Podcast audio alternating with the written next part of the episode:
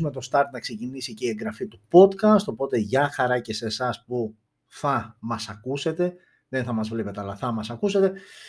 Οπότε μαζεύτηκε όλη παρέα. Είμαστε λοιπόν εδώ, βραδάκι πέμπτης, βραδάκι παγωμένης πέμπτης, α, ώρα 9 και 32. Ε, και η, της Αττικής και των γύρω περιοχών ε, φαντάζομαι ότι ε, έχετε φτάσει σε ένα επίπεδο που ως ένα βαθμό έχετε ε, κατά κάποιο τρόπο προχωρήσει μετά τον χιονιά. Άκουγα διάφορα σχόλια τέλος πάντων που λέγανε ότι ε, εντάξει και πώς κάνετε έτσι και έριξε λίγο χιόνι και τα λοιπά. Ε, όχι, δεν ήταν λίγο το χιόνι, ήταν αρκετό το χιόνι, ήταν πολύ το χιόνι, τουλάχιστον σε σύγκριση με πέρυσι ήταν αρκετό ήταν περισσότερο και η αλήθεια είναι ότι είναι από το περισσότερο χιόνι που τουλάχιστον εγώ θυμάμαι και έχω δει και έχω ζήσει στην, Αθήνα, τα, στην Αθήνα τα τελευταία 20 χρόνια. Οπότε ναι, ε, ε, έριξε αρκετό χιόνι, η αλήθεια είναι. Δεν είναι ότι έριξε δύο νυφάδες και τα λοιπά, αλλά και όπως καταλάβατε αυτό θα είναι και το off-topic θέμα που, με το, που αφορά το πρώτο μέρος της εκάστοτε εκπομπής και με αυτό ξεκινάμε. Ε, ναι, ε, εδώ έχουμε πάντα αυτό το εύλογο ερώτημα. Μια ζωή κάτι γίνεται, είτε έχει να κάνει με φωτιά, είτε έχει να κάνει με πλημμύρα, είτε έχει να κάνει με χιόνια. Γενικότερα πάντα είμαστε, αφού τελειώσει αυτό το φαινόμενο, το όποιο, είμαστε εδώ, καθόμαστε, έχει γίνει ολόκληρος χαμός και συζητάμε μπαλάκι ευθύνες, φταις εσύ, φταίει η περιφέρεια, φταίει ο δήμαρχος, φταίει εκείνο, φταίει το άλλο. Γενικότερα πάντα κάποιος φταίει. Αλλά η ουσία είναι ότι μια ζωή την πληρώνουμε εμείς οι πολίτες, οι απλοί πολίτες που, OK, okay, εν μέρει φταίμε βέβαια και εμείς, θα το πω στη συνέχεια το γιατί, αλλά η αλήθεια είναι ότι, OK, okay, καταρχάς ήταν αστείο το όνομα της ε, όλης ε, πώς να το πω, αυτή, του, του, του χιονιά αυτής της κακοκαιρίας, ελπίδα. Δηλαδή, ποια ελπίδα ρε φίλε. Κάποιοι πήγανε να πεθάνουν μέσα στα αυτοκίνητα, μέσα στην πόλη, μέσα στην Αττική Οδό, ε, γιατί αποκλείστηκαν. Ε, OK, okay, το προσπερνάμε αυτό. Ε, η ουσία είναι ότι το ήξερες τουλάχιστον μία εβδομάδα πριν, να θυμάμαι ε, όλα τα ιδιοσιογραφικά sites, στην τηλεόραση, στο ραδιόφωνο, γενικότερα ε, όλοι αναφέραν ότι έρχεται χιονιάς μέσα στην Αττική και θα είναι αρκετά έντονος και θα πέσει χιόνι που δεν έχουμε ξαναδεί ή έχουμε χρόνια να δούμε γενικότερα λοιπόν την εικόνα την είχαμε. Δεν είναι ότι περίμενες μία βροχή ας πούμε ή περίμενες και λίγο χιονόνερο και τελευταία στιγμή άλλαξε το όλο σκηνικό και ε, τι να πω, ε, δεν ήσουν προετοιμασμένος. Το ήξερες από πριν και το μέγεθος και την ένταση. Η αλήθεια είναι αυτή. Και παρά ταύτα δημιουργούνται προβλήματα. Που σημαίνει όταν δημιουργούνται προβλήματα, όταν ήδη περιμένεις κάτι, σημαίνει ότι πρώτον δεν κάνεις τίποτα. Και δεύτερον, δεν έχεις και τις υποδομές για να αντιμετωπίσεις. Ναι, OK, okay, το καταλαβαίνω, είσαι Αθήνα, είσαι Αττική, δεν είσαι συνηθισμένος στα χιόνια, που και αυτό πλέον δεν ξέρω, γιατί είναι φέτος δεύτερη συνεχόμενη χρονιά που ε, βλέπεις ε, χιόνι τέτοιας ποσότητας, πέρυσι λιγότερο, φέτος περισσότερο, αλλά ποσότητας που πρέπει να περάσει χιονιστικό για να ανοίξει στο κέντρο της Αθήνας. Δεν ξέρω αν είναι ένα καινούριο δεδομένο, κάτι που πλέον θα βλέπουμε πιο συχνά. Δεν το ξέρει κανένας αυτό. Η αλήθεια είναι αυτή. Αλλά όπως και να έχει, δεν έχεις τις υποδομές, δεν έχεις προετοιμαστεί σωστά. Ε, δεν ξέρω και δεν με νοιάζει μου είπε και ο Δεν με νοιάζει ποιος φταίει. Δεν νομίζω ότι έχει σημασία το να πούμε ότι φταίει εσύ, φταίει ο άλλος, φταίει ο παράλληλος. Η ουσία είναι ότι αυτοί οι οποίοι παίρνουν τα κονδύλια και αυτοί των οποίων αρμοδιότητα είναι όλο αυτό να οχυρώσουν μια, ε, μια πόλη, ε, μια περιοχή, πολλές περιοχές ε, για τέτοιου είδους φαινόμενα, είναι δικιά τους δουλειά, είναι δικιά τους αρμοδιότητα. Προφανώς δεν γίνεται σωστά, δεν γίνεται δουλειά πολύ πιθανό και καθόλου έχω την εντύπωση. Δηλαδή, ε, νομίζω ότι κάθονται σε κάποια γραφεία, ε, σου λένε θα συμβεί αυτό, με θα πέσει χιόνι, θα πέσει βροχή κτλ. Και σου λένε άντε να τελειώνει με τις, ε, δεν ξέρω εγώ τι θα συμβεί ας πούμε και να περάσει και αυτό να ξεχαστεί. Γιατί η αλήθεια είναι ότι, OK, okay, ευτυχώς δεν θρυνήσαμε νεκρούς, αλλά από εκεί και πέρα, ναι, αυτό που έγινε στην Αττική Οδό, πούμε, είναι απαράδεκτο. Ένας δρόμος που υποτίθεται ότι είναι ολοκαίνουργιος. Έτσι. Ένας δρόμος ο οποίος θέλει 2,80 για να τον περάσεις. Ένας δρόμος που υποτίθεται ότι είναι γεμάτος με κάμερες, με περίεργα συστήματα, γενικότερα ένας δρόμος που είναι σαν δρόμος καλός. Γιατί το γεγονός ότι έπεσε τόσο χιόνι που αποκλείστηκαν και κάποια αυτοκίνητα, κάποια αρκετά αυτοκίνητα μέσα στην Αττική Οδό, δεν, έχω την, δεν νομίζω ότι φταίει ο δρόμος, αλλά φταίει αυτοί που διαχειρίζονται το δρόμο και διαχειρίζονται γενικότερα όλα αυτά τα, τα πράγματα τα οποία συμβαίνουν μέσα στην Αττική Οδό. Ε, άρα προφανώς το λάθος έγινε, ξεκίνησε από εκεί. Ε, δεν φρόντισα να μείνει ανοιχτός ο δρόμος ε, και από εκεί και πέρα έγινε ό,τι έγινε και υπήρξε και αρκετά μεγάλη καθυστέρηση αφού νομίζω ότι πολλοί κόσμος έμεινε πάνω από 20 ώρες εγκλωβισμένος στο ίδιο σημείο και προσέξτε, μιλάμε τώρα να είσαι εγκλωβισμένος με μείον στη θερμοκρασία, ε, γεμάτος με χιόνι. Προφανώς κάποιοι δεν ήταν full ε, γεμάτοι από βενζίνη, που σημαίνει ότι δεν θα μπορούσες να έχεις συνέχεια ανοιχτή τη μηχανή και να έχεις το καλοριφέρ, τουλάχιστον να ζεσταίνεσαι. Ε, κάποιοι από αυτούς με προβλήματα υγεία, υγείας, ε, κάποιοι από αυτούς με παιδιά μέσα, ε, εδώ βέβαια κάποιος θα γυρίσει και θα σου πει καλά και τι θέλανε αφού υπήρχε προειδοποίηση ότι θα υπάρχουν τέτοια φαινόμενα. Εντάξει, στην Αττική Οδό έμπαινες προφανώς για να πας κάπου. Δηλαδή δεν ήσουν σε ένα κατσικοχώρι, σε έναν δρόμο, δεν ξέρω εγώ τι κτλ. Η ουσία είναι πάντως ότι για να μην το κουράζουμε, για πολλωστή φορά συνέβη κάτι που το περίμενες και δεν το αντιμετώπισες ουσιαστικά καθόλου. Γιατί ε, το να κλείνουν δρόμοι τέτοιου είδους δρόμοι για μένα προσωπικά είναι ξεκάθαρα α, λάθος χειρισμός από την πολιτεία. Και το αφήνω στην πολιτεία γιατί δεν θέλω να μπω σε λεπτομέρειες, δεν υπάρχει και λόγος, ας κόψουν το λαιμό τους, ας τα βρουν μεταξύ τους ποιος και τι και πώς. Παραιτήθηκε, παραιτήθηκε νομίζω ο Διευθύνων Σύμβουλος από την Αττική Οδό, αλλά OK, okay, όλα αυτά γίνονται πάντα μετά. Το θέμα είναι να γίνονται κάποια πράγματα από πριν. Το μετά, τι να το κάνω. Κάηκαν 100 ψυχές στο Μάτι, μετά γίνανε κάποια πράγματα, αλλά γίνανε μετά. Βούλιαξε η μάνδρα τότε με τις βροχές πριν 3-4 χρόνια, δεν κάνω λάθος. Κάνουν διπλημερικά έργα μετά. Έγινε τώρα αυτή με την Αττική Οδό. Είμαι σίγουρος ότι τώρα κάποια μέτρα θα πάρουν για ενδεχόμενη νέα κακοκαιρία, ας πούμε, με χιόνια κτλ. Και, και πάλι μετά. Γιατί όλα πρέπει να γίνονται μετά και να μην κάνεις λιγότερα πράγματα και προφανώς λιγότερα κοστοβόρα από πριν.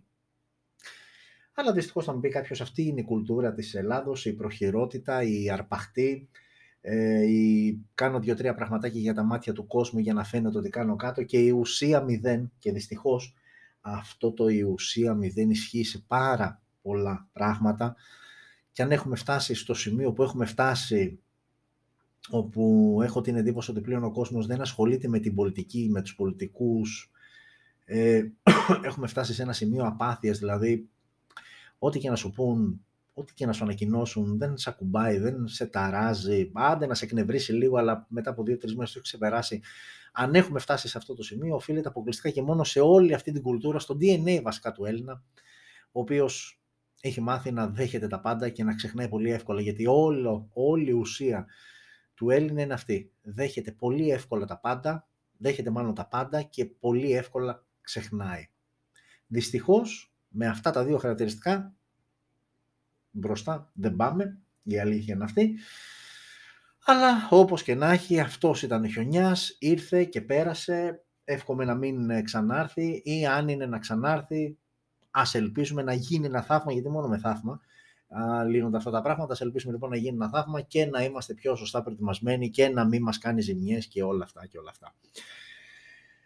Οκ. Ε, και πάμε στο δεύτερο μέρος της εκπομπής, το κύριο θέμα της εκπομπής που ως γνωστόν είναι αφορά τα smartphones στις συσκευές που ανακοινώθηκαν την εβδομάδα που προηγήθηκε από την προηγούμενη δηλαδή Πέμπτη μέχρι και σήμερα. Ε, άλλη μια εβδομάδα, πολύ ήρεμη σε επίπεδο α, ειδησιογραφίας γενικότερα. Αρκετά ήρεμη λοιπόν εβδομάδα, μόλις μία, δύο, τρεις, τέσσερις, πέντε συσκευές εκ των οποίων οι τέσσερις όμως είναι η Redmi Note 11 σειρά που περιλαμβάνει τέσσερα α, τέσσερις συσκευές και θα τις δούμε αναλυτικά στην πορεία. Ε, οπότε, ναι, αυτό το φως τώρα που ανοίγει για όσους σας κάνει εντύπωση, έχω μία λάμπα με αισθητήρα που συνήθως την κλείνω. Σήμερα ξέχασα να την κλείσω. Με αποτέλεσμα τώρα βλέπει κάποια κίνηση, την οποία κίνηση τη διαβάζει από την καρέκλα που κουνάω γιατί είναι πίσω ο αισθητήρας. Με αποτέλεσμα να ανάβει. OK, okay, το προσπερνάτε, το αγνοείτε. Συνεχίζουμε. Ε, έλεγα λοιπόν ότι είναι λίγες οι συσκευές, όπως και λίγες είναι και οι ειδήσεις που έχουμε ξεχωρίσει. Ε, οπότε πάμε σιγά σιγά να ξεκινήσουμε μετά των συσκευών, τι ανακοινώθηκε τη βδομάδα που μας πέρασε και να κλείσουμε με το τρίτο μέρος ε, που αφορά ειδήσεις που έχω ξεχωρίσει και που α, θέλω να μοιραστώ μαζί σας. Οκ, λοιπόν, α, οπότε πάμε σιγά σιγά να ξεκινάμε α, με α, την ε, Xiaomi η οποία ε, ανακοίνωσε και μισό λεπτάκι να βάλω και εικόνα, η οποία ανακοίνωσε μόλις χθες, ε, εσείς στο facebook μη μου διαμαρτύρεστε, θα σας φτιάξω και εσάς, ξέρετε, ε, η οποία ανακοίνωσε λοιπόν την Note 11 σειρά που περιλαμβάνει τέσσερα μοντέλα, 11, 11S, Redmi Note 11, Redmi Note 11S, 11 Redmi Note 11 Pro και 11 Pro 5G. Τέσσερις είναι στο οι συσκευές. Ε, πάμε να δούμε να γυρίσω λίγο καταρχάς εδώ για να βλέπουν οι φίλοι. Εδώ είμαστε, για να έχετε εικόνα λοιπόν, οι φίλοι από το Facebook. Αυτή λοιπόν είναι η σειρά Redmi Note 11 με ουσιαστικά ελάχιστες διαφορές γιατί η εξωτερική τους διαφορά έχει να κάνει αποκλειστικά και μόνο στην, ε, στο μέγεθος οθόνης αλλά όπως και να έχει θα ξεκινήσουμε με Redmi Note 11 και Redmi Note 11S είναι συσκευές οι οποίες έχουν οθόνη 6,43 inches AMOLED με 90 Hz refresh rate, Full HD Plus ανάλυση και Gorilla Glass 3 μπροστά. Αυτά είναι κοινά χαρακτηριστικά και στις δύο. Android 11 out of the box μέσω του MIUI 13, ενώ πάμε τώρα στην πρώτη τους διαφορά, ξαναλέω και πάλι Redmi Note 11 και Redmi Note 11S για αυτές τις δύο συσκευές μιλάμε. Η Redmi Note 11 είναι με Snapdragon 680 4G και Adreno 610, ενώ από την άλλη έχουμε το Redmi Note 11S με Helio G96 ε, επεξεργαστή και με G57 MC2 επίσης 4G συνδεσιμότητα. Βασική έκδοση α, στο MEN Redmi Note 11 με το Snapdragon 464 και μετά πάμε 428, ενώ με τον Helio ξεκινάει 664 και μετά 828. Και πάμε τώρα και στους αισθητήρες. Redmi Note 11 και Redmi Note 11S έχουν τέσσερις αισθητήρες στο πίσω μέρος. η μόνη διαφορά εντοπίζεται στον βασικό αισθητήρα. Το μοντέλο με το Snapdragon φοράει 50 wide με face detection το focus και έχει άλλους τρεις αισθητήρες 8 MP ultra wide και από 2 MP L2 για macro και depth λήψης. Οι τρεις αισθητήρες ultra wide, macro και depth είναι ίδιοι και στα δύο μοντέλα, απλά σε, στο 11S, αυτό δηλαδή με τον ε, Helio G96, έχουμε 108 MP wide αισθητήρα με dual pixel ε, face detection auto focus. Πάμε τώρα και στη selfie κάμερα, όπου και εδώ εντοπίζεται διαφορά μεταξύ των δύο μοντέλων. Το Redmi Note 11 έχει 13 MP wide, ενώ το Redmi Note 11s έχει 16 MP wide και τα δύο όμως δυνατότητα λήψης βίντεο 1080 στα 30 frames per second. Όπως ξέχασα να το αναφέρω, τέτοιο αυτής της ανάλυσης είναι το βίντεο που τραβάς και με την ε, πίσω βασική κάμερα. Έχουμε στερεοηχεία, έχουμε θύρα για ακουστικά, έχουμε 24-bit ήχο, Έχουμε NFC, έχουμε θύρα υπερήθρων, έχουμε τα υψί στο κάτω μέρος, αυτά είναι κοινά χαρακτηριστικά και για τις δύο συσκευές και έχουμε και μια μπαταρία χωρητικότητας 5.000 mAh με γρήγορη φόρτιση στα 33W. Για το MEN με το Snapdragon είμαστε από 160 ευρώ, για το 11S που έχει τον ε, Helio G96 από 220 ευρώ. Έχουν μια σημαντική διαφορά, ένα 60 ευρώ. Redmi Note 11 και Redmi Note 11S, όμως όπως και να έχει, ε, είναι αυτό που μας έχει συνηθίσει η Xiaomi, μας δίνει απλόχερα χαρακτηριστικά σε σούπερ τιμές. Τώρα προσπαθώ να θυμηθώ και δεν θυμάμαι και έχω την εντύπωση ότι όντως δεν υπάρχει στα 160 ευρώ smartphone με AMOLED οθόνη και 90 Hz refresh rate νομίζω δεν υπάρχει.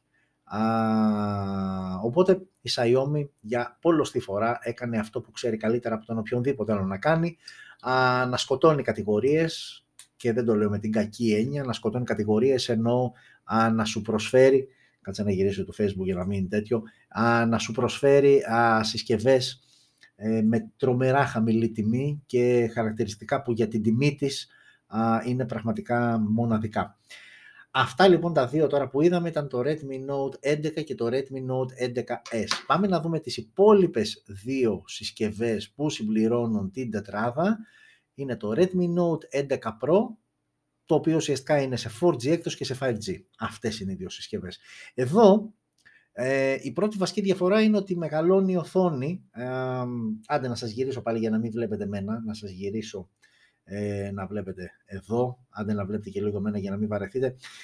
Η πρώτη λοιπόν βασική διαφορά με τα προηγούμενα μοντέλα είναι ότι εδώ μεγαλώνει η οθόνη, πάμε στις 6,67 inches και πλέον έχουμε τεχνολογία Super AMOLED με 120 Hz refresh rate και υποστήριξη HDR10+.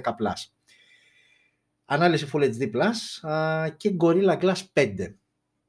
Ενώ πριν στα 11 και 11S είχαμε Gorilla Glass 3. Άρα αμέσως αμέσως για την οθόνη έχουμε μεγαλύτερη οθόνη, δηλαδή τα 11-11S είχαν οθόνη, α, είχαν οθόνη 6,43 AMOLED και 90 Hz, ε, ενώ εδώ πάμε τώρα 6,67 Super AMOLED 120 Hz και υποστήριξη HDR10+. Και Gorilla Glass 5 έναντι Gorilla Glass 3 που είχαν τα 11 και 11S. Πάμε τώρα και στους επεξεργαστές. Έχουμε το, το 4G, το Redmi Note 11 Pro 4G που είναι με τον Helio G96, ε, ό,τι δηλαδή φορούσε και το 11S. Ε, και πάμε και στο 5G, το οποίο φορεί τον Snapdragon 695 5G με Adreno 619. 664 η βασική έκδοση και στα δύο και έχουμε επιπλέον 828 και 8256 όχι, συγγνώμη, 664, 628 και 828. Αυτές είναι οι τρεις διαθέσιμες εκδόσεις, είτε πάρεις ε, τη 4G έκδοση, είτε τη 5G έκδοση του Redmi Note 11 Pro. Α, στα της κάμερας, προσέξτε τώρα να δείτε τι γίνεται. Το 4G έχει βασικό αισθητήρα 108 MP wide με dual pixel detection auto, face detection auto focus που είναι ίδιος και στις δύο συσκευές. 8 MP ultra wide, 2 MP macro και προσέξτε τώρα, το, το 4G μοντέλο έχει και τέταρτο αισθητήρα 2 MP depth, ενώ για κάποιον περίεργο λόγο το 5G, 5G έκδοση, ε, η 5G έκδοση έχει τρεις μόνο και δεν έχει τέταρτο. 1080p στα 30 frames per second το βίντεο, η selfie κάμερα είναι ακριβώς ίδια όποια έκδοση και αν διαλέξετε, 16 MP wide, 1080 στα 30 frames per second και εδώ, Στερεοχεία, θύρα για ακουστικά, 24-bit ήχος, α, NFC, θύρα περίθρον, OK, Type-C. Ο σαρωτής δαχτυλικών υποτυπωμάτων σε όλη τη σειρά είναι πλάγια, ε, ενώ η μπαταρία παραμένει στις 5.000 mAh, απλά πλέον επειδή εδώ είμαστε στην προέκδοση, ανεβαίνουμε από τα 33W που ήταν στο 11 και στο 11S, εδώ πάμε στα 67W.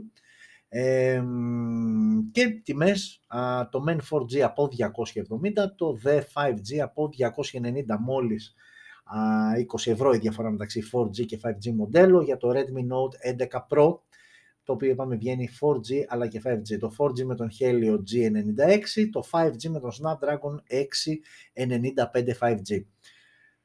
OK, okay, το συμπέρασμα είναι, ναι, δεν είναι κάτι τρομερό, αλλά ε, αυτό, αυτό το οποίο κρατάμε είναι ότι μιλάμε για δύο, για μάλλον μία σειρά που είναι αρκετά οικονομική, ξεκινάει από 160 ευρώ, φτάνει με το Redmi Note 11 Pro 5G στα 290, δηλαδή παίζει 150 με 300 ευρώ και σου δίνει τέσσερις επιλογές που είναι με αρκετά καλά χαρακτηριστικά για τα χρήματα που θα δαπανίσεις για να αποκτήσεις οποιαδήποτε από αυτές. Ε, άρα έρχεται λοιπόν και σου καλύπτει με αυτή τη σειρά α, το price range μεταξύ 150 και 300 ε, ευρώ και το κάνει καλά όπως ούτε ή άλλως μας έχει συνηθίσει η Xiaomi. Αυτή λοιπόν ήταν η Redmi Note 11 σειρά με τις τέσσερις α, συσκευές α, που περιλαμβάνει α, και πάμε στην ε, τελευταία συσκευή ε, που ανακοινώθηκε. Εδώ είναι και οι τιμές σε δολάρια όπως όταν έγινε η παρουσίαση. Εγώ σας είπα σε ευρώ βέβαια καθώς ε, πηγαίναμε μοντέλο-μοντέλο ε, και πάμε σε μια συσκευή που ανακοινώθηκε μόλις σήμερα. Η Redmi Note 11 σειρά ανακοινώθηκε χθες και το Vivo Y75 5G που είναι αυτό που βλέπετε στο οθόνη σας, όχι άλλοι, θα το δείτε κι εσείς ευθύς αμέσως. Αυτό εδώ λοιπόν είναι το Redmi, είναι το Vivo Y75 5G, ανακοινώθηκε μόλις πριν λίγες ώρες. Μιλάμε για μια οθόνη, μιλάμε καταρχάς για μια συσκευή οθόνη μπροστά, ok, πλαστικά τα υπόλοιπα μέρη. Α, οθόνη 6,58 inches IPS LCD με ανάλυση Full HD+. Android 11, μόλις την βγάλεις από το κουτί της, μέσω του FunTouch 12, Dimensity 700 5G στο εσωτερικό, άρα μιλάμε για 5G α, συσκευή. 828 η μία και μοναδική α, έκδοση στην οποία θα είναι διαθέσιμο α, το Vivo Y75 5G. Πάμε τώρα και στις κάμερες, στο πίσω μέρος τρεις οι αισθητήρες. ένας 50 wide, βασικός και άλλοι δύο από 2 MP macro και depth, ok, κλασική συνταγή. Uh, dual LED flash και βιντεάκι 1080 στα 30 frames per second με γυροσκόπιο. Μπροστά η selfie κάμερα στα 16 MP wide και uh, βίντεο επίσης 1080p στα 30 frames per second. Εδώ έχουμε μονό ηχείο, έχουμε θύρα για ακουστικά, έχουμε ραδιόφωνο, έχουμε Type-C στο κάτω μέρος, έχουμε α, τον σαρωτή στα πλάγια της συσκευής και έχουμε και μια μπαταρία 5.000 mAh με γρήγορη φόρτιση στα 18W. Και τιμή 260 ευρώ, δεν λέω από γιατί είναι μία, ε, θα βγαίνει σε μία μοναδική έκδοση 828 στα 260 ευρώ και να, αυτό που έλεγα πριν αμέσως αμέσως 260 ευρώ ε, και πραγματικά προσπαθώ να βρω έναν λόγο για να επιλέξω αυτή τη συσκευή έναντι της μίας Redmi Note 11 α, συσκευής, είτε το 4G είτε το 5G. Άντε επειδή είναι 5G να τη, συνδύνω, να τη συγκρίνω κατευθείαν με το Pro.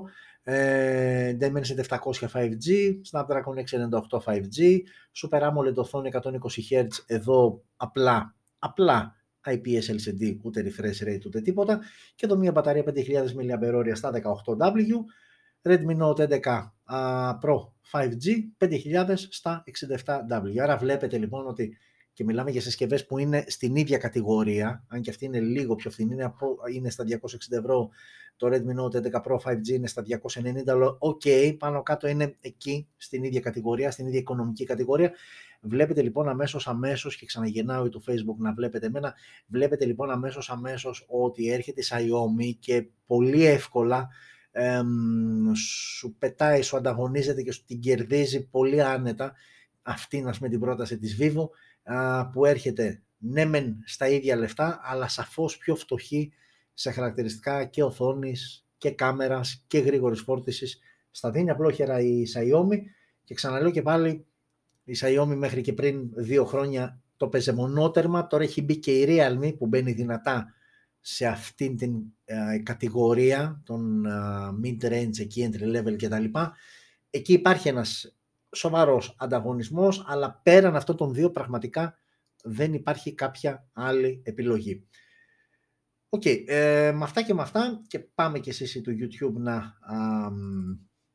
με βλέπετε από εδώ. Με αυτά και με αυτά λοιπόν τελειώσαμε και με το δεύτερο μέρος εκπομπής σε λιγότερο από μισή ώρα όπου είχαμε τις συσκευές που ανακοινώθηκαν α, την εβδομάδα που μας πέρασε ε, και πάμε στο τρίτο μέρος που το τρίτο μέρος περιλαμβάνει κάποιες ειδήσεις που έχω ξεχωρίσει και είναι μόλις δύο και προσέξτε η μία μάλιστα εκ των δύο είναι και ένα θέμα το οποίο συνήθως σπάνια κουμπώ όταν έχει να κάνει με φήμες και τα λοιπά. Έχω πει την άποψή μου, δεν υπάρχει λόγος να γεμίζω εκπομπές με «Α, ε, διέριξαν φωτογραφίες, έγινε και το άλλο». Απλά οι φήμες αφορούν κάτι πολύ συγκεκριμένο, είναι πιο επίσημες από ποτέ και καλό είναι επειδή πλησιάζει και η ημερομηνία και είναι συσκευές που αφορούν πολύ κόσμο, είναι από αυτές τις 5-10 συσκευές που καθορίζουν, σου μένουν από τη χρονιά πάντα που περνάει σε επίπεδο smartphones.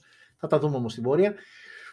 Οπότε πάμε να δούμε αυτές τις δύο ειδήσεις και OK, okay, πολύ πιθανό να καληνυχτιστούμε κιόλας γιατί ξαναλέω και πάλι ότι η εκπομπή έχει το off-topic στην αρχή να χαλαρώσουμε, να πούμε κάτι διαφορετικό, κάτι ξέχωρα από τα smartphones. Από εκεί και πέρα λέμε αυτά που λέμε και το κύριο θέμα που είναι τα κινητά και προφανώς δεν θα πούμε κάτι άλλο με το ζόρι, μόνο και μόνο για να γεμίσουμε α, το χρόνο της εκπομπής, πραγματικά. Λοιπόν, okay, οπότε πάμε τώρα στις ειδήσει και ξεκινάμε από, όπως θα πει κάποιος τώρα εδώ σχεδιαγράμματα, λες και είμαστε στο σχολείο. Όχι, απλά αφορά τον α, ολοκένουργιο Dimensity 9000, ο οποίος ανακοινήθηκε από την MediaTek, ένας επεξεργαστής, ο οποίος φαίνεται ότι ρίχνει στα αυτιά τώρα βέβαια στο σχεδιάγραμμα όπως το βλέπετε, να το δείτε και εσείς στο facebook για να δούμε αν δεν πατήσω το κουμπί δεν θα το δείτε. Τώρα το πάτησα, αλλά δεν έχει νόημα να βλέπετε. Μένα έχει νόημα να βλέπετε εδώ. Και αν δεν το βλέπετε εσείς από το YouTube, εσείς από το Facebook, δεν το βλέπετε τίποτα. αλλά όπως και να έχει, εδώ είναι από το, το Geekbench, είναι μια μέτρηση που σου δείχνει, ξεκινάει με τον Snapdragon 888, πηγαίνει μετά στον Snapdragon 8 ε, πρώτης γενιάς, ε, πάει μετά στον, ε, στον Exynos 2200 και αυτός ολοκένουργιος από τη Samsung μετά πάμε στον ε, Dimensity 9000 και μετά πάμε στον A15 Bionic από την Apple. Βλέπετε λοιπόν, ε, One Core είναι το πράσινο χρώμα, ε, Multi-Core είναι το mauve. Βλέπετε λοιπόν ότι ο Dimensity 9000 φαίνεται ότι είναι πιο δυνατός από Snapdragon 888, από Snapdragon 8 πρώτης γενιάς και από τον Exynos 2200 και χάνει μόνο από τον Bionic Alpha 15 που, οκ, το ξέραμε ότι είναι ο κορυφαίος όλων, αλλά έρχεται να επιβεβαιωθεί και μέσα από αυτό το σχεδιάγραμμα. Γενικότερα, ο Dimensity 9000 ε, φαίνεται αρκετά δυνατός και με αρκετά σημαντική διαφορά από τον, ε, από το Snapdragon 8 πρώτης γενιάς. Βλέπετε ότι είναι στην τέταρτη θέση όχι στην τέταρτη θέση, αν το πας βάση δυναμικότητας είναι στο νούμερο 3 και κονταρεκτυπιέται ο Exynos 2200 με τον Snapdragon 888 που αυτό δεν είναι και κανένα ιδιαίτερα τιμητικό για την Samsung καθώς ο Exynos είναι μόλις την προηγούμενη εβδομάδα στην προηγούμενη εκπομπή αναφερθήκαμε στον ε, 2200 ενώ ο Snapdragon είναι περσινός και κονταρεκτυπιούνται αυτοί οι δύο για το ποιος θα καταλήξει τελευταίος. Ε, ελάχιστα ελάχιστα παραπάνω, ελάχιστα παραπάνω είναι ο έξινος, δηλαδή τυπικά την τελευταία θέση α, κρατάει ο Snapdragon 888, ο οποίος όμως, αν θέλουμε να είμαστε αντικειμενικοί, από αυτούς που βλέπουμε, είναι αυτός και ο Bionic από τη Samsung είναι περσινοί επεξεργαστές, ενώ ο Snapdragon 8 πρώτης γενιάς, Exynos 2200 για Dimensity 9000 είναι πολύ πιο φρέσκοι, αν επιτραπεί αυτή η έκφραση, σαν επεξεργαστές. OK, okay, το έχω ξαναπεί και πάλι, γενικότερα αυτά τα νούμερα και οι μετρήσεις δεν μ' αρέσουν ιδιαίτερα. Έχω ξαναπεί ότι ο απόλυτος μετρητής είναι ο κάθε χρήστης, το χέρι του και η καθημερινότητά του. Μπορεί να πάρεις μια συσκευή που πετάει, αλλά επειδή είσαι gamer να τη δουλέψεις στα κόκκινα και να σε καλύψει. Ε, επειδή είσαι όμως χρήστης που απλά μπαίνει στα social media, έχεις μια δύναμη στα χέρια σου που ίσως και δεν τη χρειάζεσαι και έδωσες λεφτά και που ίσως δεν χρειαζόταν να δώσεις.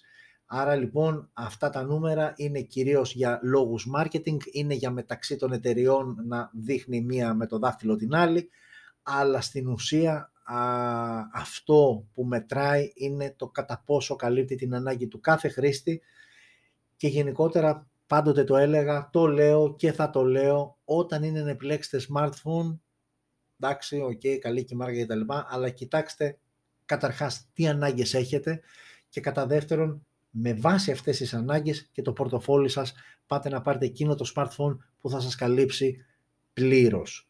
Τώρα από εκεί και πέρα, εντάξει, είναι θέμα πρεστίζ, τώρα, ναι, εντάξει, θα μου πει ο άλλος, άμα έχεις iPhone, έχεις iPhone, άμα έχεις τώρα ένα Galaxy Ultra, έχεις Galaxy Ultra, τώρα άμα πας να πάρεις ένα Gionee ή ε, κάποιος, κάποια συσκευή με Helio επεξεργαστή, ας πούμε, θεωρείται υποδεέστερος.